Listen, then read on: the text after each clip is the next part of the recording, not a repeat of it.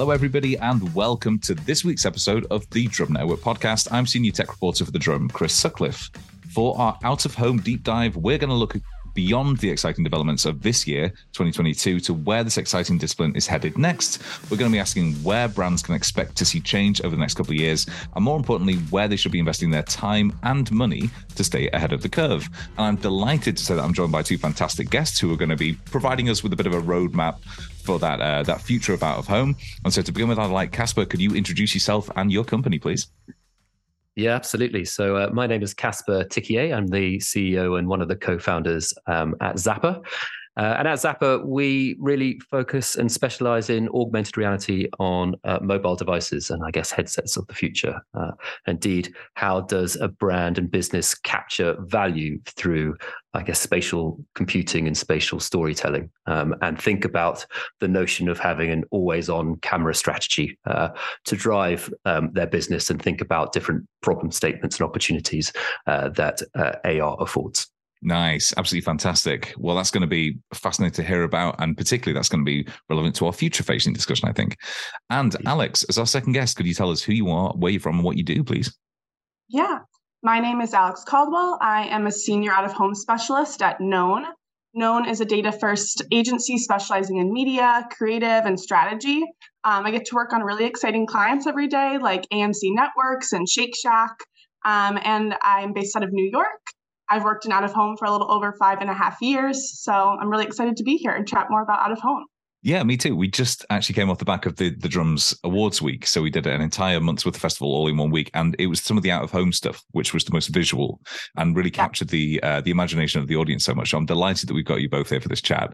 I wondered, Alex, could we stick with you for a little bit, and could you tell us, from your perspective, what role is out-of-home playing now in a brand's wider marketing strategy? What does it sort of add to that kind of omnichannel approach?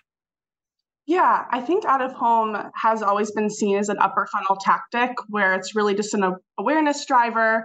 Well, that is true. I feel like there is a lot of generated awareness from out-of-home. I think advertisers are starting to realize really its power in the marketplace and within a media plan.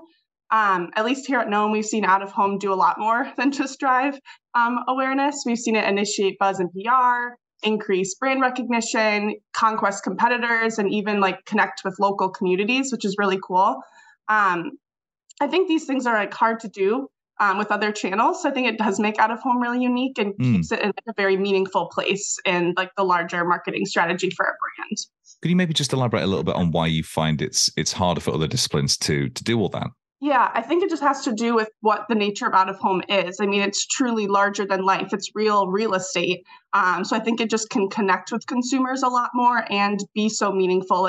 For example, in a community, I think people can really connect with out-of-home as they see it as very organic to their neighborhood versus getting, an ad on their mobile device or seeing an ad on TV that you can easily block too. Out-of-home just isn't blockable. So I think it's really special and unique in that way. It's fascinating as well that you often see those out-of-home ads and how quickly they become part and parcel of the neighborhood that they're in. When we come out of a tube stop here, and it's always one of the first things you recognize, you almost navigate by them. So it really is part and parcel of the everyday experience. Yeah, absolutely. Caspar, when we're talking then about out-of-home and, to what Alex was saying, how do you think brands are thinking about out-of-home when it comes to, planning, buying, and what ultimately they decide to use it for? Yeah, absolutely. And may I say, I am a lifelong advocate of out-of-home, certainly from my advertising days in sort of the 90s and early 2000s. I remember working on some, very sort of, out-of-home specific campaigns in the UK for people like Adnams Beer and Volvo and indeed Guinness Extra Cold and Mary Down Cider. And a lot of those were exactly, as Alex said, all about driving awareness, brand recognition. But also to that PR point, trying to understand how could you shout louder than some other brands by using out-of-home in sort of very sort of creative and clever ways. And sometimes, I guess, really depending on where you've decided to buy those out-of-home packages that might sort of actually take people somewhere else and take them, sort of disrupts that local landscape. So I've always been a fan of the idea of out-of-home generally. I think what's fascinating now, I guess, when I sort of layer on the use of augmented reality and the digital lens over there is clearly the idea of, you know, what you see through your phone being this broader canvas on the world, and how that connects not only with existing sort of digital out-of-home real estate, but also the points between that when you get into sort of geolocation and location-based types of experiences. Then you really have just put another layer, branded layer on the world around it that can take quite a user-centric approach to that.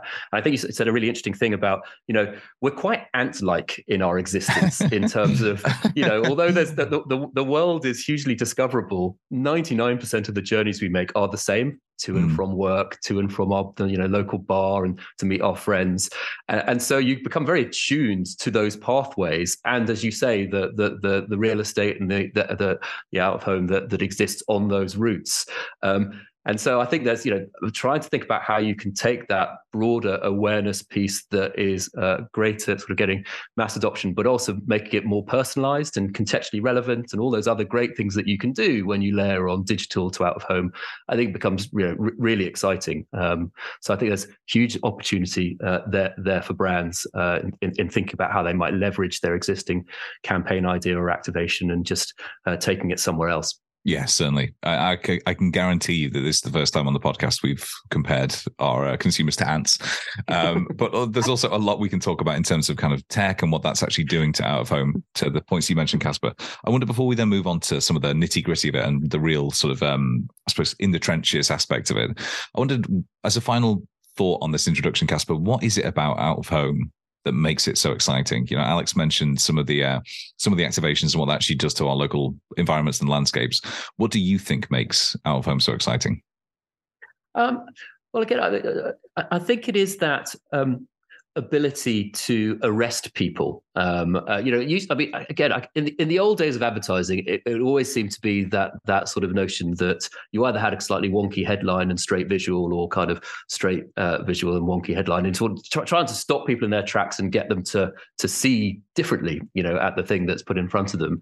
And again, when I think of that, when you layer in stuff like spatial computing, that we have that other opportunity again. I mean, I think for a recent campaign that we were involved in with Britvic, which was all about, you know, how we take the idea of fruitiness from their fruit squash and, you know, get people out to almost have a big fruit hunt adventure and use out of home as a way to kind of really galvanize people, get them excited about taking trips out in the summer and finding fruit, you know, in their local vicinity. And that sort of way of being able to kind of use it as a jumping off point for local excursions, you know, getting people to try, you know, have a different type of day out, I think is kind of exciting. So I think it's just it's not like, I don't think it is revolution. I think it's evolution. I think out of home has always been good at this. But I think technology is just layering, you know, ways for that to be more engaging, more interactive, more personal. And I think that's all very exciting. Yeah, certainly. And Alex, you were nodding along there. I wondered then, what do you see as being the big opportunity for, you know, individual brands and sectors? Who are we seeing using out of home really, really effectively now in terms of, you know, yeah, exactly that, in terms of sectors really buying up these spaces and using them effectively? Yeah, I would say definitely one that is using it really effectively, and one of my favorites is the fashion industry. Mm-hmm. There's just so much to be done there. I think fashion industry too can really like evoke emotion with out of home, which is really like special. It's very aspirational, which I love. Also just like what the nature of fashion is with like clothing and accessories and shoes, like that just shows so well on these large canvases.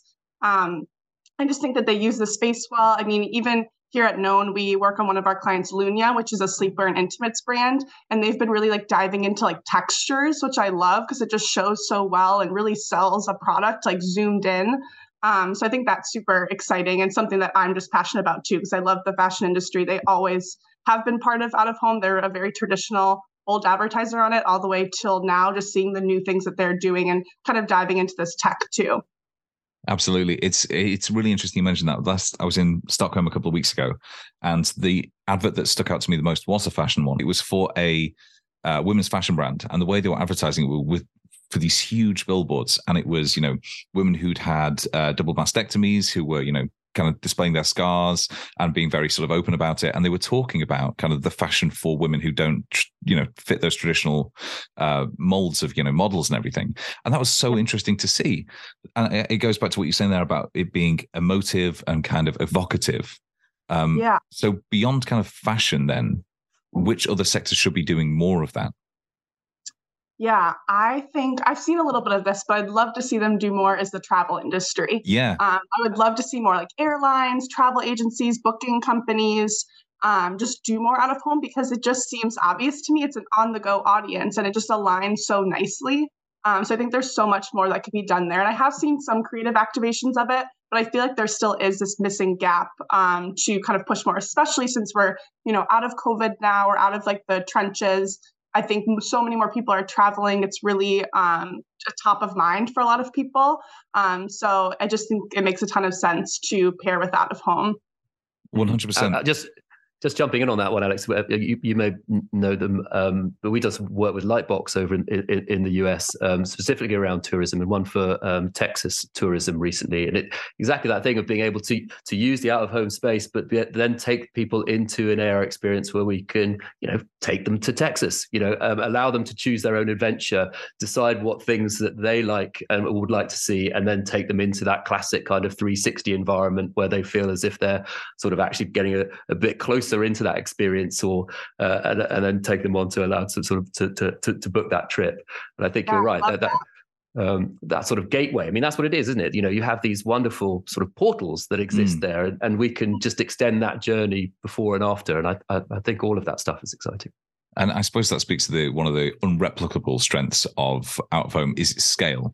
When we're talking about travel industry, you want to present those vistas, you want to present that kind of aspirational nature of, you know, blue skies and beaches in a way that really grabs people's attention. And out of home seems to be the natural way to do that. But Caspar, where else would you say that there are opportunities for other brands, for other verticals and sectors to really take advantage of out of home in a way that they're not doing yet? And that's a big question, I know.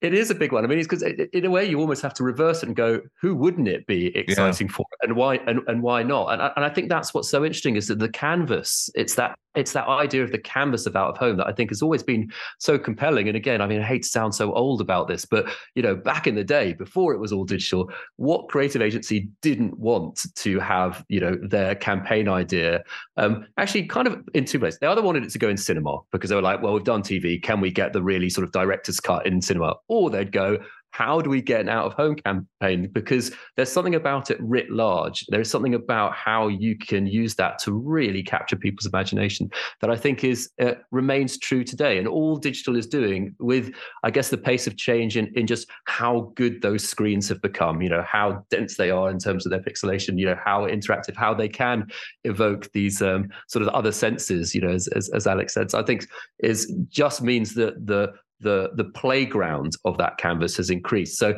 trying to say who exactly it would work for, I think is sort of like, I don't know that there are that many that it wouldn't in many ways. So I have a question then, because I would love to know something you've said there, Caspar, just kind of sparked a thought, is we're talking about out of home, and to some extent, we're talking about scarcity, because there are only so many holdings, there are only so many kind of billboards that you can actually get out there. And so when somebody does something really originally unique with one, it obviously grabs people's attention because it feels like there's a limited opportunity to do that. So to what extent, when we're talking about out of home, are we talking about almost in the same way we talk about event TV, talking about it as a sort of an event in and of itself? Alex, should we be sort of reframing the discussion around it being, you know, an experience in its own right? Yeah, absolutely. I feel like that's another thing that makes out of home so special is it really engages like all the senses. You can do so much with it versus compared to other channels, you're very boxed into, you know, whatever frame you're in, whether that's on a TV or on a mobile device or on a newspaper, you're kind of stuck in that box, where out of home can be so much more than just a billboard. It can really be an experience for the senses, or it could be even a very engaging experience where it's more of like a pop-up or something that people can actually engage and speak with a brand ambassador. And it can just mean so much more than just one placement that's stagnant. 100%. In fact, just talking of that, it's reminded me that last week we saw in Victoria Station in London, ITVX launched their new streaming service, and they did that by putting a huge billboard in the center of the station, which was full of popcorn. And you could go and literally turn the crank and get popcorn out. And they were showing things that were on the streaming service around the rest of the station as well. And that was a kind of fascinating experience in its own right, as well as being a fantastic ad. But you know, when we talk about out of home, obviously, Caspar, you've mentioned some of those new tech developments, whether that be AR, whether that be, you know, what's happening up in Stirling, where they've effectively overlaid ads across the entire city when you watch it through your camera phone. So what new tech is underpinning out of home this year, and what should we expect to see? What should we be expecting to see next year, and kind of in the years in the future? And that's another huge question. I think it is, but it's also, you know, if there's one thing I've learned over the last sort of 10, 11 years at Zappar is, you know, yes, the hardware and the software gets better and there are improvements there, but it's amazing actually how much of that technology has been around for a while and still remains underutilized. And I think we have to remember, it's certainly when we talk about augmented reality, yes, people are a bit familiar with sort of face filters and things on Snap and the like, but for the majority of people, they don't care about AR. They haven't really used it. So it's still quite a lot of, you know, room to grow in that area. And a lot of it is just about how do you make that connection between the physical world around us, be that sort of products or places or print or indeed faces, and its digital equivalent. And of course, we're all out and about on our phones all the time. I mean, actually, the more dangerous thing is get people to look up from their phones, you know, then just look at it. So using the technology that is, you know, I guess the advances that are happening with experiences, you know, so there's lots more sort of underlying tech that's coming, you know, great stuff being made by Niantic, etc. You know, already Google Places APIs can underpin lots of different things. Being able to understand how to use that, how to make sure you're bringing in your localized data, because especially for retailers, etc., you know, they've got all these postcode maps of all their different stores and outlets, and how you overlay that. And then how you think about using those spaces to make kind of relevant, compelling stories to individual cohorts, you know, I think it's really interesting, you know, because we can, so there's something very interesting that's going on between how do you make things more location-based and more contextually relevant and more personalized, and build that connection between the physical real estate, be it digital out-of-home screens, be it actual physical real estate, and then the user's device, and put them at the center of it. It's the technology that's going around that. Now, I would say all that, and this is my greatest bugbear, is with all the chat about 5G, I can't get a 3G signal in a lot of built up urban areas. I mean, Regent Street, case in point, you know, main shopping street in London, I'd be hard pushed to get a signal there. So I think there's some things where you go, wow, look at all this amazing visual positioning system, things we can do. It's fantastic. I can't make a phone call. So the chance of some of that happening, I think there's still things that you do have to factor in when you're trying to build out that strategy that sort of lets still walk before we can run. Hey, yeah, I know what you mean. It's sometimes it's bizarre. I went to see the Muppets Christmas Carol at the Everyman up in King's Cross the other day, and walking out of there, it was amazing. But walking out of there, I suddenly got like 80 alerts on my phone because I had not had any signal while I was in and around King's Cross. I was like, how is this possible? It's 2022. I don't get it. But when we're talking then, Alex, about kind of tech and underpinning it, what role does things like geolocating and beacons play in out of home? You know, are we still experimenting with that? Or how far down the road do you think we are? Yeah, I think we have definitely come a long way. I mean, just in the last year, I think that's the exciting thing about out of home too, is every year so much happens. I feel like it can never, like Caspar said earlier, it's just always evolving. So I think we definitely are still learning a lot. And I have seen beacons and geofencing become more and more common, just because it's such an easy, like, added layer to any plan. It's very simple to group together the inventory that's on a plan and add in that as like an added way to just increase measurement, add a little bit more of that like mobile face that I think clients are more used to seeing. I think it helps them feel more comfortable with out of home if they feel like it has this added boost of measurement and added push of their message. So I'm seeing it a lot more, and I think it is growing a lot too, and what the tech behind it is as well. So that's something to look forward to for sure. And to what extent do you think that brands and indeed some of kind of the buyers are aware of what is possible with that kind of tech? Do you think there's still education to be done? Yes, absolutely. I feel like there's constant education just in out-of-home in general, but especially in the tech behind out-of-home and just these added layers of measurement. I do think there are a lot of advertisers out there that are just unaware of what can be done and how out-of-home can be extremely powerful and add these like further abilities. I just don't think that there are a lot of people that are aware of that. So absolutely constant education needs to be happening. Yeah. If it's of interest, I've just asked ChatGPT 3 the question, what are you most excited about digital out of home for the next few years? Do you want me to read out its answer? I would love to know this. Yeah. In fact, Caspar, can you give a little bit of context for what that is? Because I know that talking about education, there's bound to be a couple of listeners who don't necessarily know what that is. So this is the OpenAI Foundation, who have been working on artificial intelligence over the years, and every year they sort of give a little bit of insight into how that technology has developed and how it's got better at its notion of sort of conversational artificial intelligence. So the whole point is, can it respond to a question you answer in a way that feels human, where you don't go, well, that's just a machine and it hasn't understood the context. How far down that Turing test road have we gone by now? Yeah. Yeah, indeed. So it's getting quite good. So when I just typed in, so what are you most excited about digital out of home for the next few years? So it says, well, one of the most exciting things about digital out-of-home is its potential for delivering personalized and targeted advertising. With the use of technology like location-based services and real-time data, digital out-of-home advertisers can tailor their messaging to specific audiences and even individual consumers, making the advertising more relevant and effective. This can help brands to more effectively reach and engage with their target audience and can ultimately lead to better results from their marketing activities. In the next few years, we can expect to see even more advanced technology being used in digital out-of-home, including things like augmented reality, facial recognition, and more.